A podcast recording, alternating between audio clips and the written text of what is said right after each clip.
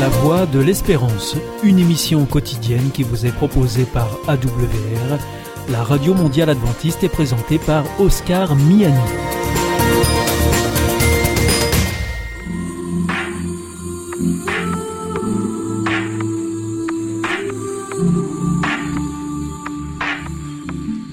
L'instant Bible. La Bible à la portée de tous, avec la pasteure Élise Lazarus et le pasteur Carl Johnson, présenté par Gétro Camille. Elle a perdu son fils et son petit-fils dans la même minute. Alors qu'ils se promenaient en famille, le fils tombe à l'eau. Hydrocution, il coule. Le père plonge pour sauver le fils. Hydrocution, il coule. Et cette femme que je rencontre un jour dans l'ouest de la France me dit Je ne veux plus jamais entendre parler de Dieu. Depuis ce jour maudit où j'ai perdu mon fils et mon petit-fils dans la même minute. Pour moi, avec Dieu, le contrat est rompu. Est-ce qu'il y a un contrat que Dieu veut passer avec nous? Quels en sont les termes? Qu'est-ce qui est garanti? Qu'est-ce qui ne l'est pas? C'est une question épineuse et délicate, mais que nos deux amis pasteurs, Élise Lazarus, Bonjour. bienvenue Élise, Merci.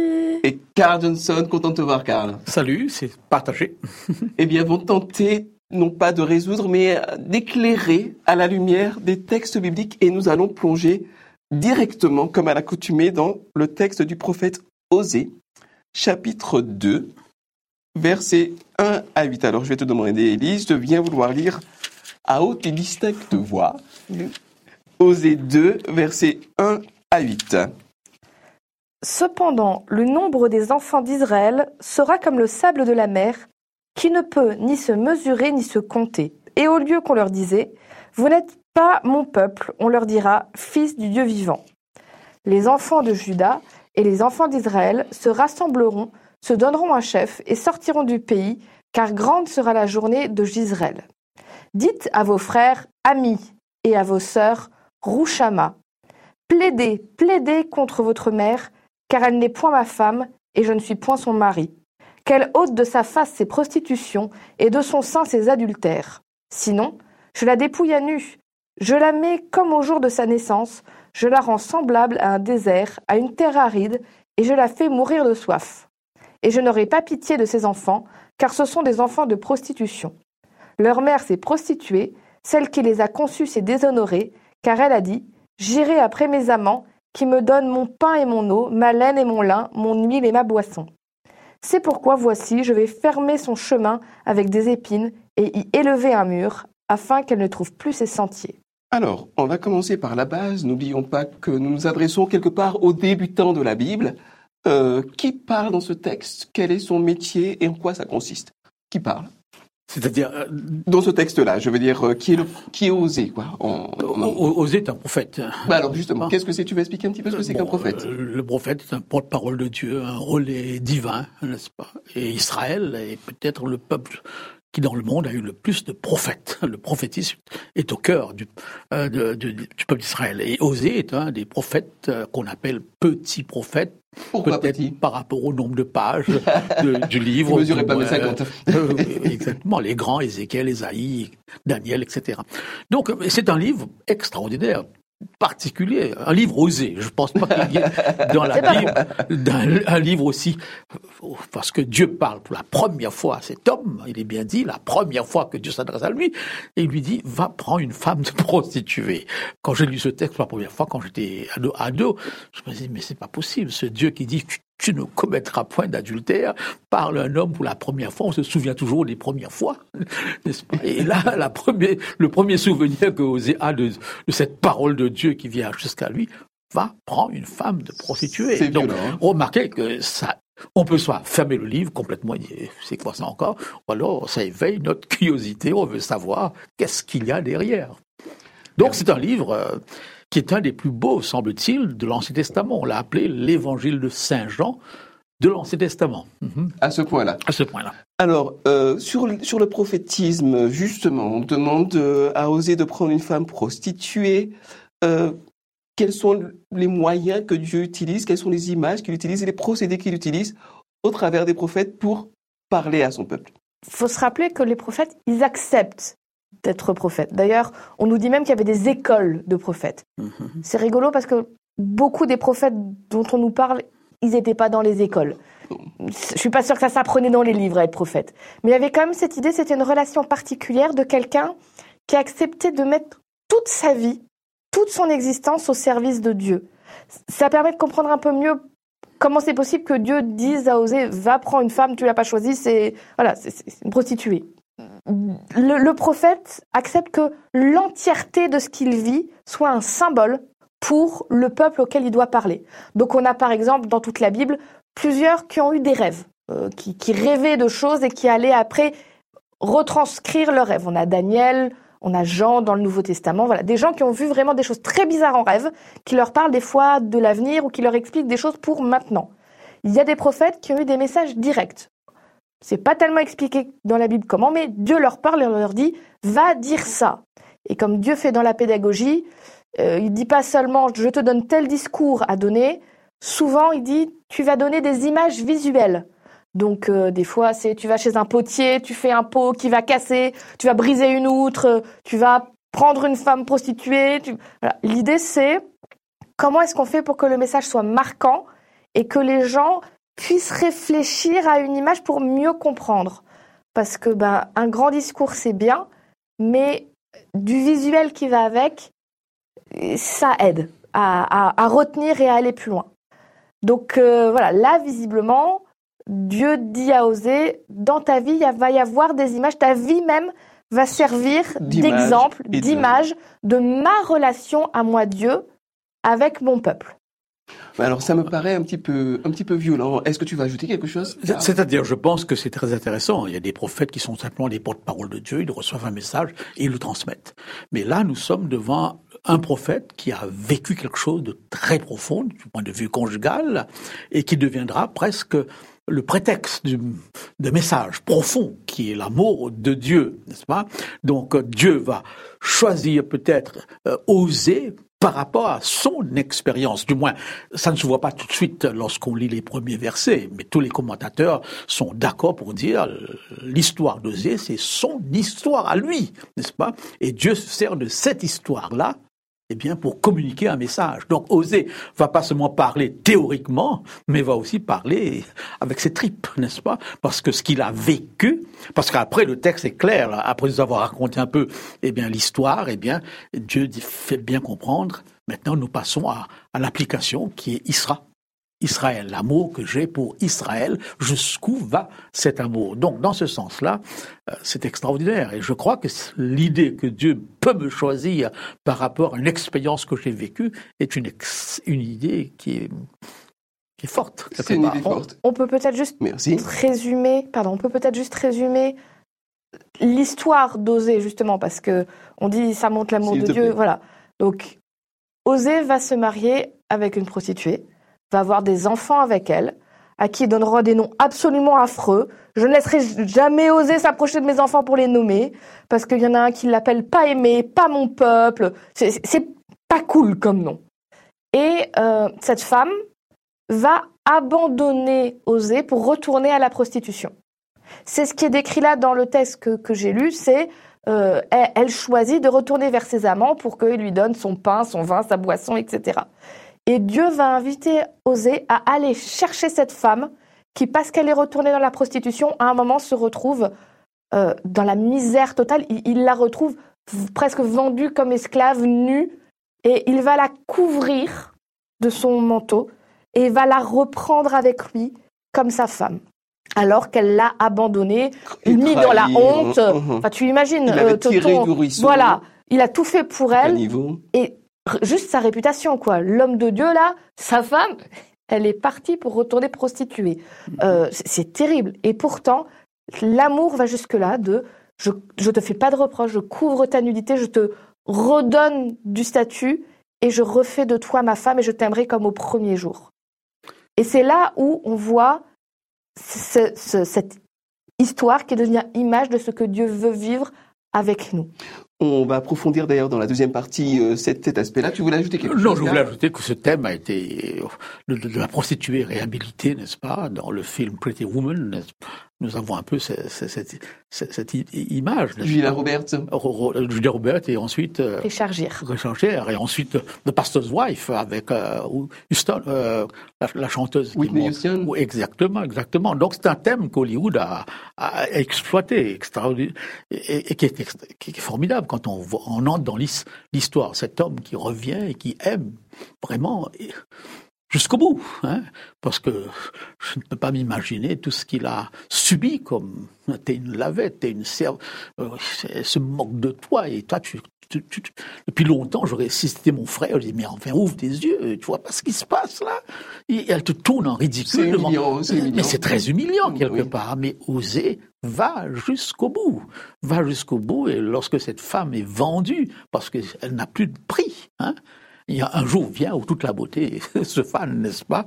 Eh bien, et que on peut imaginer la scène de la vente des esclaves. Eh bien, qui veut, qui veut la femme d'un prophète et tout le ridicule, toute la moquerie qui s'élève. Femme de prophète, on, peut facilement nous imaginer, un petit la scène. Et là, ce osé qui arrive et qui donne la rançon et qui la rachète. Il rachète ce qui lui appartient. Ce qui paraît anormal. C'est sa femme. Pourquoi racheter ce qui a, ce qui m'appartient? Eh bien, c'est un thème, c'est un thème qui revient dans le Nouveau Testament où nous avons été rachetés à un grand, un, grand, prix. Les, renvois au Nouveau Testament sont abondants dans ce texte, ce texte Oui, les correspondances. Hein. Les correspondances. Oui, c'est un livre qui qui prépare le Nouveau Testament. Euh, mais, mais quand même, euh, très sincèrement, de vous à moi, le destin d'Osée, aussi magnifique, grandiose soit-il du point de vue philosophique, franchement, il ne me fait pas tellement envie. Euh, vous, ça vous tenterait d'être prophète d'Israël à cette époque-là? Individuellement. Je veux dire, je veux une réponse personnelle maintenant. Ah non. Non. Non, non, Pourquoi non? Euh, bah Parce qu'il y en a beaucoup qui finissent mal d'abord, entre ceux qui sont sciés en deux dans des arbres, euh, ceux qui vont en déportation. ceux qui sont jetés dans une citerne. Voilà, de, non. Mais je pense que c'est pas quelque chose qu'on choisit, c'est quelque chose qui nous tombe dessus et qu'on accepte je pense que ce que les prophètes de Dieu avaient en commun, c'est d'abord un amour immense pour Dieu, un respect immense pour lui, mais aussi cheviller au corps la certitude que le message devait passer au peuple pour que ce peuple puisse aller dans la bonne direction et être sauvé. Là, par exemple, pour Osée, il est dans un peuple qui est en train de s'éloigner de plus en plus de Dieu, de prendre des voies dangereuses pour eux, avec l'immoralité qui monte, avec l'égoïsme qui monte.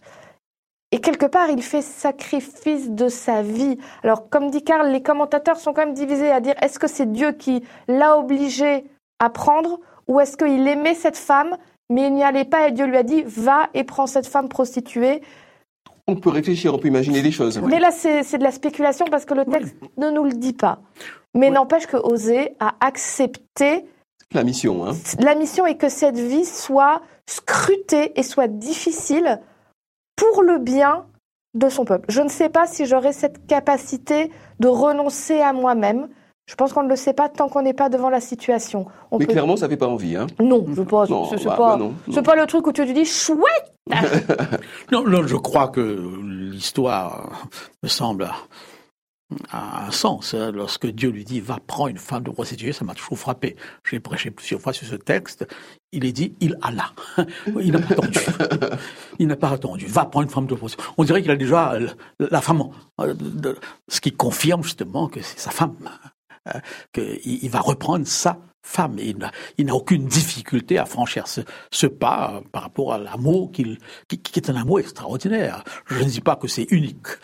Non, on a, on a des histoires d'amour qui sont quand même parfois inimaginables. Mais toi, tu le ferais, Karl, personnellement, si ta femme, euh, que tu avais sorti du caniveau, en quelque sorte, retourne dans le caniveau et te trahisse encore une fois Je, ne sais pas, je ne sais, pas, je ne sais pas comment. Mais est-ce que c'est une perspective qui te tente? Euh, Si ça me tente, euh, je n'arrive même pas à y penser. mais est-ce que... Mais je regardais un film hier soir, je crois que c'est Falco. Hein. on regarde toujours des films. Falco qui sort d'un coma après 22 ans. Hein. Donc 22 ans de coma, c'est terrible. Lorsqu'il sort de ce coma, où va-t-il? Devant la maison de son ex, de la femme qu'il a toujours aimée. Hein.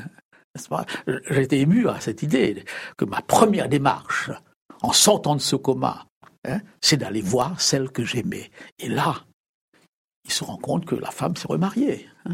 Que s'est remariée. Et ce film démontrait quand même qu'il n'arrivait pas il, n'a pas reproché. Hein. Donc il y a dans l'amour humain parfois des, quelque chose de fort, de profond, et on a des histoires, des hein. histoires d'amour qui, qui, sont extraordinaires, n'est-ce pas? Et donc euh, l'histoire de Zé n'est pas unique en, non, on a connu, on a, non, non, il y a eu des cas où des gens sont aimés à un point inimaginable, tu vois. Je pense à la femme qui voit son mari revenir, revenir de guerre complètement mutilé, complètement légume, n'est-ce pas? Et qui va s'accrocher à lui jusqu'au bout. Hein. Alors que, bon, cet homme... Bon, l'amour est quelque chose qui nous dépasse. Et alors, il y a l'amour dans ce texte-là, et on, va insister dessus, mais il y a aussi la trahison. Et euh, la question suivante est beaucoup plus simple. Pourquoi est-ce que Dieu utilise cette image de la trahison, de la femme infidèle, mhm. pour parler à son peuple, le peuple d'Israël? Qu'est-ce que tu en penses, Élise?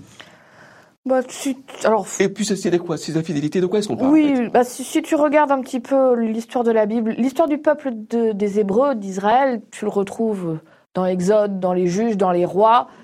C'est très humain, c'est des gens, bah, de temps en temps ça va bien, puis très rapidement, euh, l'herbe est plus verte ailleurs, euh, Dieu c'est bien sympathique, mais bon, il y a les préoccupations du quotidien et on voudrait ressembler un peu plus aux voisins et faire comme eux. Donc, en quoi, par exemple? ben, par exemple, euh, régulièrement, il y a de l'idolâtrie qui commence. On commence à construire des hôtels pour d'autres dieux. Euh, Dieu avait quand même mis des lois très strictes sur euh, tu ne feras pas de, de, prêt à usurier. Donc, tu n'avais pas le droit de prêter de l'argent et après de demander des, des, intérêts. très forts. Mmh, mmh, mmh. tu trouves partout que si, si, ils l'ont fait beaucoup.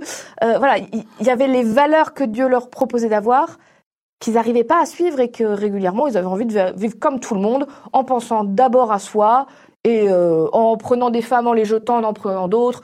Voilà. Donc une relation, un contrat euh, qui a été mis entre Dieu et ce peuple. Je te bénirai, je ferai de toi un grand peuple, je te protégerai. C'était le contrat d'alliance. Hein voilà. Uh-huh. et, et le peuple en retour qui devait aimer Dieu comme son seul Dieu et respecter les commandements que Dieu avait donnés. Et bah, régulièrement, ils, ne le font pas.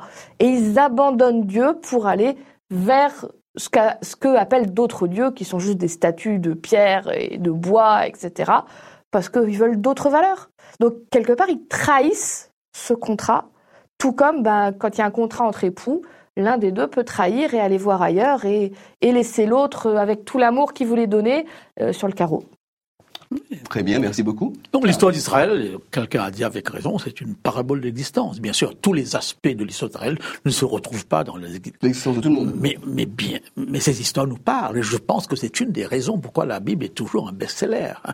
Et, et d'ailleurs, Hollywood exploite ces histoires et qui sont toujours regardées avec euh, avec intérêt. intérêt. Mais, Donc l'histoire d'Israël. Euh, même, même quand je lis cette histoire d'Israël, parfois je me dis mais jusqu'à quel point, jusqu'à quel point ont, ont-ils abandonné, etc. Comment se fait-il que Judas se bat contre Israël, etc. et qu'ils s'entretuent Mais je lisais un article cette semaine, chrétien contre chrétien, en parlant de la guerre en Ukraine. On trouve la même, pratiquement les mêmes choses, de peuples fraternels, des frères, en Christ aussi bien que biologiquement, mais qui s'entretuent actuellement. Bien sûr, on peut voir un dominant et un dominé, on n'arrive pas à le comprendre. Mais, mais Israël, en lisant l'Ancien Testament, eh bien, on, est très souvent devant ce genre de situation. Et, mais alors, ce qu'il faut retenir, à mon point de vue, c'est pas tellement tout ce côté sombre d'Israël, mais c'est la lumière de la grâce, la bonté de Dieu qui va jusqu'à un point où personne d'autre n'irait. Osée qui reprend cette femme, c'est Dieu qui dit à Israël, eh bien, mon cœur s'agite autour de moi, j'ai du vague à l'âme. Que vais-je faire de toi, Ephraïm C'est un texte qui, qui, résume un peu le tout. Eh bien, je vais te reprendre. Je viens, je te reprendrai, je te pardonnerai. Je t'en prie, après, reste avec moi. Mhm. D'ailleurs, il y a un texte qu'on peut prendre, si vous voulez bien, dans Osée chapitre 2, qui illustre bien cela, hein, qui est un texte très puissant où, quelque part, ce sont les paroles de Dieu dans la bouche d'Osée, euh, si j'ose dire, hein, avec les limites de l'image, évidemment. Euh, est-ce que, Karl, tu veux lire les versets 15 à 20, s'il te plaît, de Osée 15 à 20. Je la châtirai pour les jours où elle encensait les Baals, où elle se parait de ses anneaux, de ses colliers, allait après ses amants et m'oubliait d'Éternel. C'est pourquoi, voici, je veux l'attirer, la conduire au désert, et je parlerai à son cœur. Là, je lui donnerai ses vignes et la, et la vallée d'accord comme une porte d'espérance C'est le titre d'un commentaire de Jacques Doucan, La Porte d'Espérance. Et là, elle chantera comme au temps de sa jeunesse et comme au jour où elle remonta du pays d'Égypte. En ce jour-là, dit l'Éternel, tu m'appelleras mon mari, tu ne m'appelleras plus mon maître. J'ôterai de sa bouche les noms des Baals afin qu'on ne les mentionne plus par leur nom. En ce jour-là, je traiterai pour eux une alliance avec les, bêtes des champs, les oiseaux du ciel et les reptiles de la terre. Je briserai dans le pays l'arc, l'épée et la guerre et je les ferai reposer avec sécurité dans, dans, dans, ma version, ça, ça, continue en disant Je t'épouserai toujours, je, je t'épouserai, pardon, pour toujours. Je t'épouserai par une alliance de justice, de droit, de bonté et de compassion. Je t'épouserai en fidélité et tu connaîtras l'éternel. C'est un texte qui est magnifique. Mm-hmm. je, je, voudrais quand même qu'on qu'on se penche un petit peu sur le contraste qu'il y a. Entre nos côtés, je la châtirai, je la punirai. Donc on parle de mesures de rétorsion, hein, de vengeance. Et de l'autre côté, ce langage euh, d'amour, ce langage d'amoureux transi, de séducteur, de quelqu'un qui veut vraiment toucher le cœur de son partenaire. Euh, comment est-ce qu'on peut comprendre ce contraste? On a parlé la dernière fois d'anthropomorphisme, c'est-à-dire d'image humaine que l'on plaque sur Dieu. Quelles sont les limites de l'anthropomorphisme? Et pour autant, qu'est-ce que ça dit réellement sur Dieu? Élise on se rappelle, ça parle du peuple d'Israël, mais ça peut parler de nous aussi. C'est-à-dire, voilà, en tant qu'individu, de ces moments où on s'éloigne de Dieu, on vit des choses qui ne sont pas dans ses valeurs, des choses qui peuvent potentiellement même nous faire du mal et faire du mal aux autres. Et dans ce cadre-là, je pense que ce jeu châtirer, c'est une façon pour Dieu de dire les actes ont des conséquences et malgré tout l'amour et le pardon que je mets pour toi, il y a des conséquences qui restent. Je donne un exemple. Dans des valeurs chrétiennes, si j'ai volé quelque chose ou si j'ai tué quelqu'un, je peux croire dans le pardon de Dieu et je suis persuadée que s'il y a vraiment ce, ce, remords profond, Dieu pardonne la personne et est considérée comme pardonnée par Dieu. Il n'empêche que Dieu ne va pas dire bon bah puisque tu es pardonné, je te fais disparaître de l'endroit où tu es, je te mets ailleurs, comme ça tu n'iras pas en prison. Si tu es chrétien, que tu as fait quelque chose de mal, tu acceptes la, la, conséquence humaine de dire tu vas passer un certain nombre de temps en prison et Dieu sera avec toi dans ce temps-là pour t'aider à grandir malgré tout mais tu acceptes cette conséquence. Je crois que ce jeu châtirer, c'est cette idée de oui, il y a des conséquences à quand on a mal agi. Mais il y a aussi le pendant de Dieu qui dit par contre, je te reprends avec moi et je t'aime et tu es et tu es important pour moi et je refais cette relation et je ne t'abandonnerai pas seul face à tes conséquences.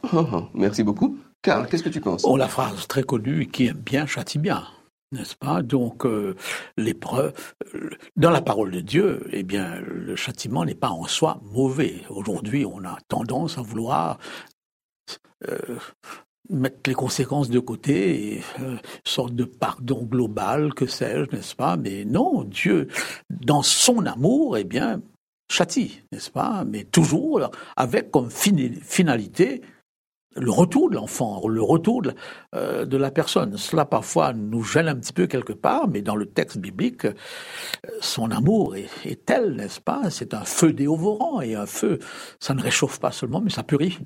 purifie. D'ailleurs, lorsqu'on parle de l'épreuve, on parle comme passant au travers d'un d'un feu. Donc, euh, ce texte de Zé, cet amour qui va jusqu'à ce point, dépasse, dépasse. Et j'aime bien un commentaire de d'Alphonse Maillot, un auteur que j'aime beaucoup. Il a un style tellement captivant.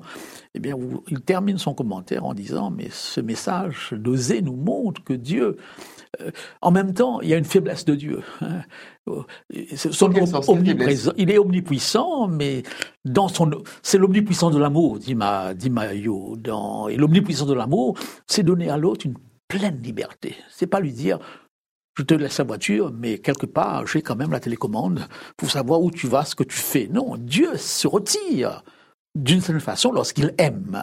Et c'est là où c'est une conception biblique purement d'un Dieu qui va jusqu'au point de se retirer afin de laisser à l'autre une totale liberté et une relation qui soit vraiment une relation d'amour.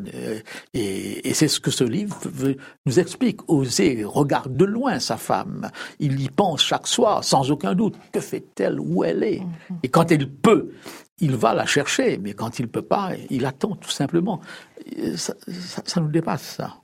Oui, l'amour, c'est accepter une forme de vulnérabilité. Oui, et il semblerait que Dieu accepte une forme de vulnérabilité. Et on n'est pas habitué à cette idée d'un Dieu, eh bien, qui... Qui est en position de fragilité quelque part. Hein. Exactement. Et c'est une fragilité de l'amour. Hein. Quand on aime, on est fragile. Parce qu'on ne sait pas comment l'autre va réagir.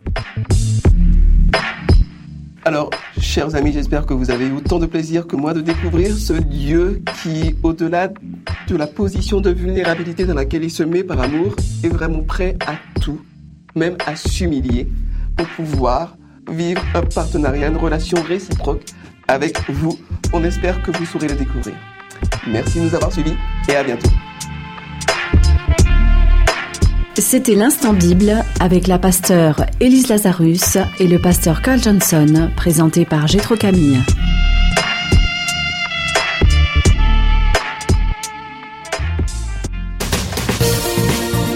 Notre émission est maintenant terminée. C'était la Radio Mondiale Adventiste, la voix de l'espérance. Je vous souhaite à présent une très bonne continuation. Que Dieu vous bénisse. À demain.